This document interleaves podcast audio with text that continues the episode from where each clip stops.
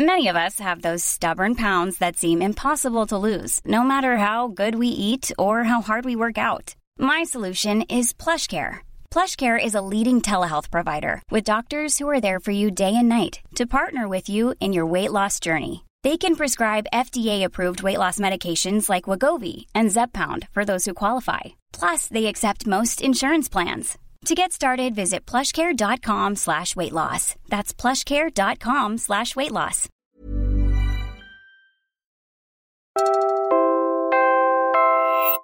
You're listening to Puma Podcast.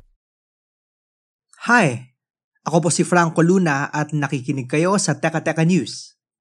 In this episode, nagsasuffer talaga ang pamilya. Kaya nga sa isang pamilya ang importante doon 'no, ang ang mga bata yung pag-aaral nila na kailangan din pagpasok sa school na mayroon ding laman yung tiyan nila. Yun yung talagang ginagawa ng magulang kaya minsan diskarte ang mga magulang 'no, lalo na ang nanay kasi yung tatay nagtatrabaho. we talk about the families whose lives hinge on the government's social welfare program.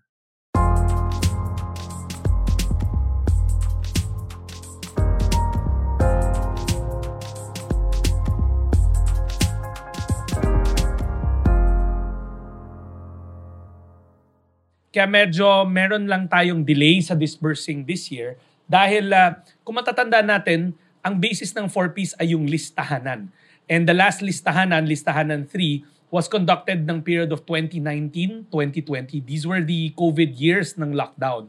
So ang nangyari doon, merong kulang-kulang na 700,000 na pamilya na natag na initially before the lockdown happened na hindi na sila poor. That's Social Welfare Secretary Rex Gatchalian. He was talking about the list of 4Ps beneficiaries. That is, the Pantawid Pamilyang Pilipino program. To recall, Gatchalian only took over the DSWD early 2023 after Erwin Tulfo lost the position after the commission appointments thumbed him down. Under the new social welfare chief, the department is quote unquote reassessing the post pandemic poverty status of some 1.4 million Filipino families. It makes sense on its face given the social welfare program's backlog. But what does it even really mean to check if a family is still poor? And what does it mean for the delisted family? Pero pagtapos ng COVID, bumalik sila sa departamento at sinabi nila na bumalik kami sa kahirapan dahil nawalan kami ng trabaho, nagkaroon ng effect sa pamilya namin ng COVID. So, nag nag-request sila ng reassessment. That's 700,000 families. Kaya nga ang naging uh, desisyon ng departamento ay mag-reassess. So, ongoing yung reassessment ngayon at matatapos yan ng September para talagang masigurado natin na masala natin ng mabuti yung dapat kasama sa 4Ps program. The Department of Social Welfare and Development's 4Ps is a flagship social assistance program in the Philippines aimed at reducing poverty and promoting so-called human capital development.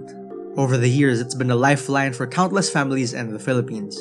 It provides conditional cash transfers to low income households on the condition that the children go to school, eat, and are healthy. But the recent delisting process has had beneficiaries upset and in protest. Ito kasi binasi nila 2019 na listahanan. Yun kasi po ang listahanan, ang tools kasi nila yung proximities ay talagang hindi maganda, hindi tugma doon sa angkop ng sa loob ng pamilya na kasi dapat 'di ba kung ikaw ay may validation or interview 'no, magkano bang income sa loob ng bahay at magkano dapat ang gastusin. Kagaya ng Swede Tools kasi ito yung nagbabase sa income at gastusin. Ito kasing listahanan ay iba yung sa kanila. Pag makita yung bato na ang bahay mo, makikita na may mga gamit ka, yun na yung ibig sabihin ay nanpor ka na.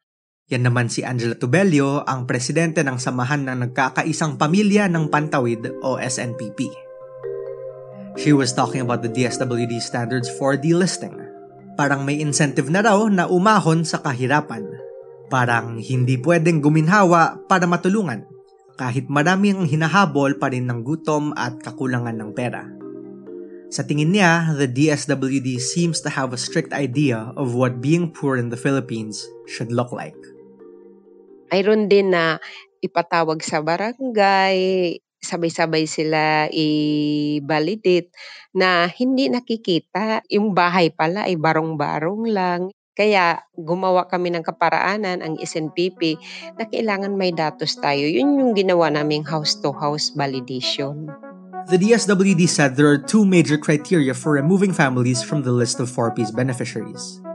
Unang-una, non-compliance with the conditions set by the conditional cash transfer and their achievement of financial independence. The DSWD reassessed using what they call a proxy means test, except that was developed a decade ago. The problem with the reassessment tool is clear. There are new levels of poverty brought about by the lockdown, as we all see. The struggles of being a poor family in 2023 are harder than the struggles of being a poor family in 2013. Under the current delisting process, around 60% of beneficiaries are still being delisted despite their poor conditions.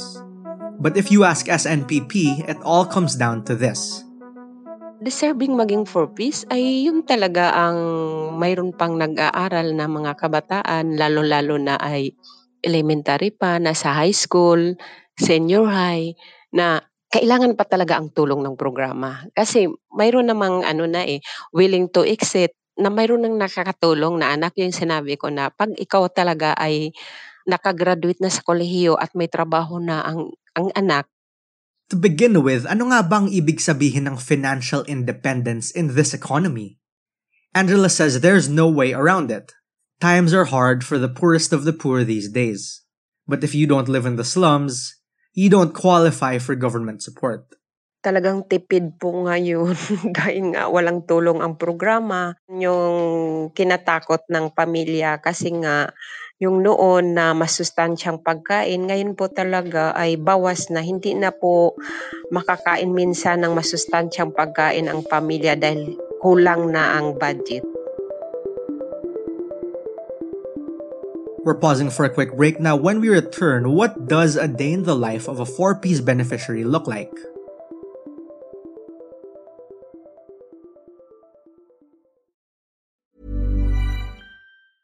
When you're ready to pop the question, the last thing you want to do is second guess the ring. At Bluenile.com, you can design a one of a kind ring with the ease and convenience of shopping online. Choose your diamond and setting. When you find the one, you'll get it delivered right to your door. Go to Bluenile.com and use promo code LISTEN to get $50 off your purchase of $500 or more. That's code LISTEN at Bluenile.com for $50 off your purchase. Bluenile.com code LISTEN. Everyone knows therapy is great for solving problems, but getting therapy has its own problems too, like finding the right therapist, fitting into their schedule, and of course, the cost. Well, BetterHelp can solve those problems. It's totally online and built around your schedule. It's surprisingly affordable too. Connect with a credentialed therapist by phone, video, or online chat, all from the comfort of your home. Visit betterhelp.com to learn more and save 10% on your first month. That's BetterHelp H E L P.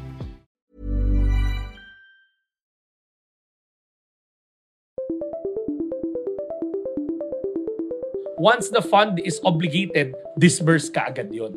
So we see na sa department, sa DSWD, pagdating sa 4Ps, which is half of our budget by the way, uh, that's around 96 billion uh, kalahati sa ng DSWD na budget. Kaagad by the end of the year, after this assessment is done, we believe that we can fully utilize the budget na nakalaan para sa 4Ps. Again, that's Social Welfare Secretary Rex Gatchalian. The DSWD has imposed a moratorium on the delisting of 4Ps beneficiaries whose lives have already improved. For an average family of 4Ps beneficiaries, nasa mga 5,000 pesos ang total ng payout ng cash assistance sa kanila every 2 months. Ganito ang breakdown ayon kay Angela Tubelio ng SNPP. Sa elementary, 300 po siya. 300 monthly, pero every 2 months yung pagbigay sa amin ng grant. Bali, kung elementary, 600. Yung high school naman, 500. Kung sa 2 months, 1,000. Yung senior high, 700. 1,4 sa 2 months. That's only on top of the daily wage brought in by fathers who likely work minimum wage jobs. It's probably worth mentioning at this point that minimum wage in Metro Manila as of this writing is projected to hit just 610 pesos per day by the end of the year. Sa health naman, health and nutrition ay ito yung FTEs kasama dito ang pagtimbang ng bata at yung deworming. Ah, ano naman siya 750 sa loob ng dalawang buwan 1.5. Yun po yung kung ilan po ang beneficiaryo na pasok, yun po yung matanggap. Ah, halimbawa ay tatlo 'no, isang elementary, isang high school, is isang senior high. Ah, ang matanggap po nun 600 plus 1,000, 1,600 plus 1,400, 3,000 plus yung sa mga nanay sa grante FDEs na 1,500, ah, di 4,500 yun po yung matanggap sa loob ng tuwing ikalawang buwan. Ah, mayro'n pa pala yung rice subsidy na 600. Yung FDS na sinasabi ni Angela ay Family Development Sessions. These are monthly activities conducted with and attended by grantees to enhance their parenting capabilities. But meanwhile, inflation is also expected to jump to 6.2% for 2023, with high prices of rice and fuel expected to persist in the next few months. In a nutshell, madaming umaasa sa 4Ps para makagraduate na ang mga bata at magkatrabaho at makatulong sa pamilya. Minsan talaga yung nanay talagang gumagawa rin ng kaparaanan kasi hindi naman talaga sapat yung tulong ng programa at saka yung income sa loob ng pamilya hangga't po wala pong graduate sa mga anak na sa kolehiyo na mayroon na nagtatrabaho. Kaso, sabi ni Angela, lampas one year na wala pa din silang payout. Saka kung tutuusin, meron pa tayong education crisis. That's not even considering the shrinking job market they'll have to reckon with. Ang employment rate nitong Hulyo 2023 ay nasa 95.2%. Ito ay tinatayang mas mataas kaysa sa naiulat noong Hulyo 2022 na nasa 94.8% at bahagyang mas mababa kung ikukumpara noong Abril 2023 na nasa 95.5%. Ang unemployed persons o bilang na nasa labor force na walang trabaho o negosyo nitong uh, Hulyo 2023 ay nasa 2.27 million. Noong Hulyo 2023, ang inflation ay naitala sa antas ng 4.7% at 6.3% naman noong Agosto 2022. Ang average inflation mula Enero hanggang Agosto 2023 ay nasa antas na 6.6%. Ang pangunahing dahilan ng mas mataas na antas ng inflation nitong Agosto 2023 kaysa noong Hulyo 2023 ay ang mas mabilis na pagtaas ng presyo ng food and non-alcoholic beverages. Ito ay may 8.1% inflation at 60.5% share sa pagtaas ng pangkalatang inflation sa bansa. That's National Statistician Dennis Mapa He is Undersecretary of the Philippine Statistics Authority. As you heard, there are very specific goods whose prices weigh doubly on families in need of government aid. By the way, it's also worth mentioning that Yusek Mapa was the one who crafted the proxy means test a decade ago. Ang nag-ambag ng malaki sa pagtaas ng inflation ng food and non-alcoholic beverages ay ang mas mabilis na pagtaas ng presyo ng mga sumusunod cereal and cereal products, partikular ang bigas na may 8.3% inflation mula sa 5.9% inflation noong Hulyo 2023. Vegetables, tubers, cooking bananas at iba pa gaya ng kamatis at fish and other seafood tulad ng tilapia. Bukod sa financial support, there are many other ways the program helps indigent families. Angela says the lessons learned in their family development sessions are priceless for families trying to make it out of poverty. Mayroon doon na papaano ba mag-budget ang pamilya, no? Yung budgeting o literacy, financial literacy. Mayroon din po kasing tinuro doon at paano din ang isang pamilya yung pagtutulungan at kailangan nung bawat isa magbigayan. Isa rin kasi rin ang tinuro din noon at saka yung mga bata, YDs, mayroon din silang YDs, yung Youth Development Session. Women and children are able to apply these learnings in very practical ways too.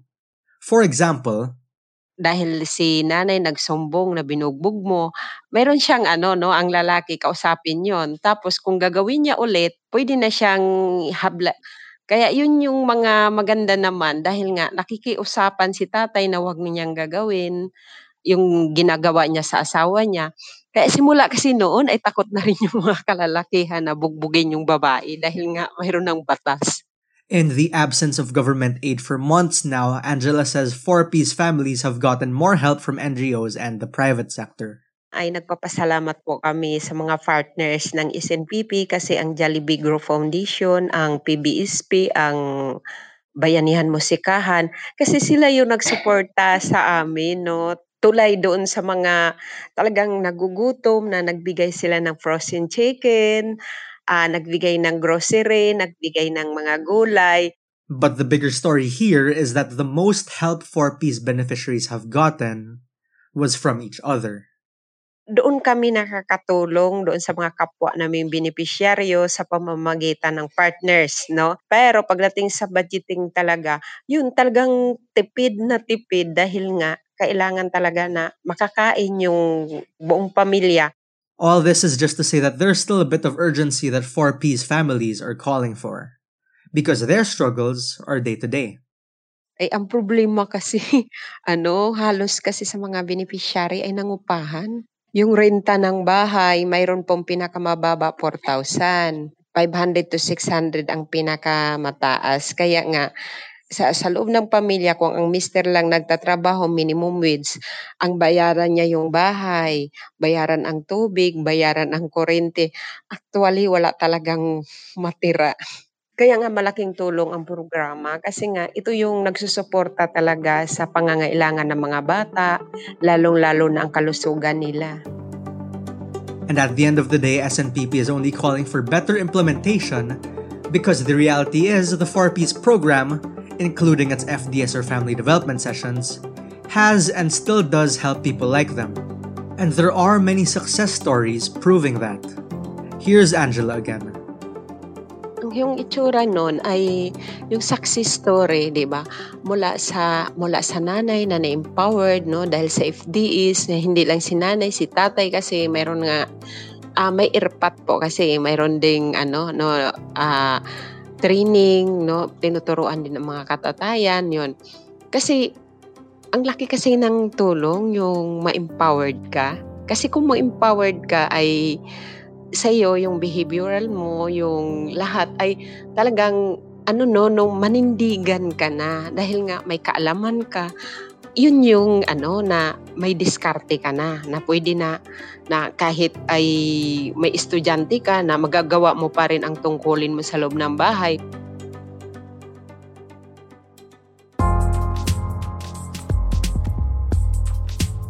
And that was today's episode of Teka Teka News. Again, I'm Franco Luna. This episode was edited by Freddy Blanco. Our Teka Teka News executive producer is Jill Caro, and our senior editor is Veronica Uy. Kung nakatulong ang episode, please do share it sa mga kaibigan nyo. Tulungan natin ang Teka Teka News para makarating sa mas maraming tao at matuloy ang programa. Salamat sa pakikinig.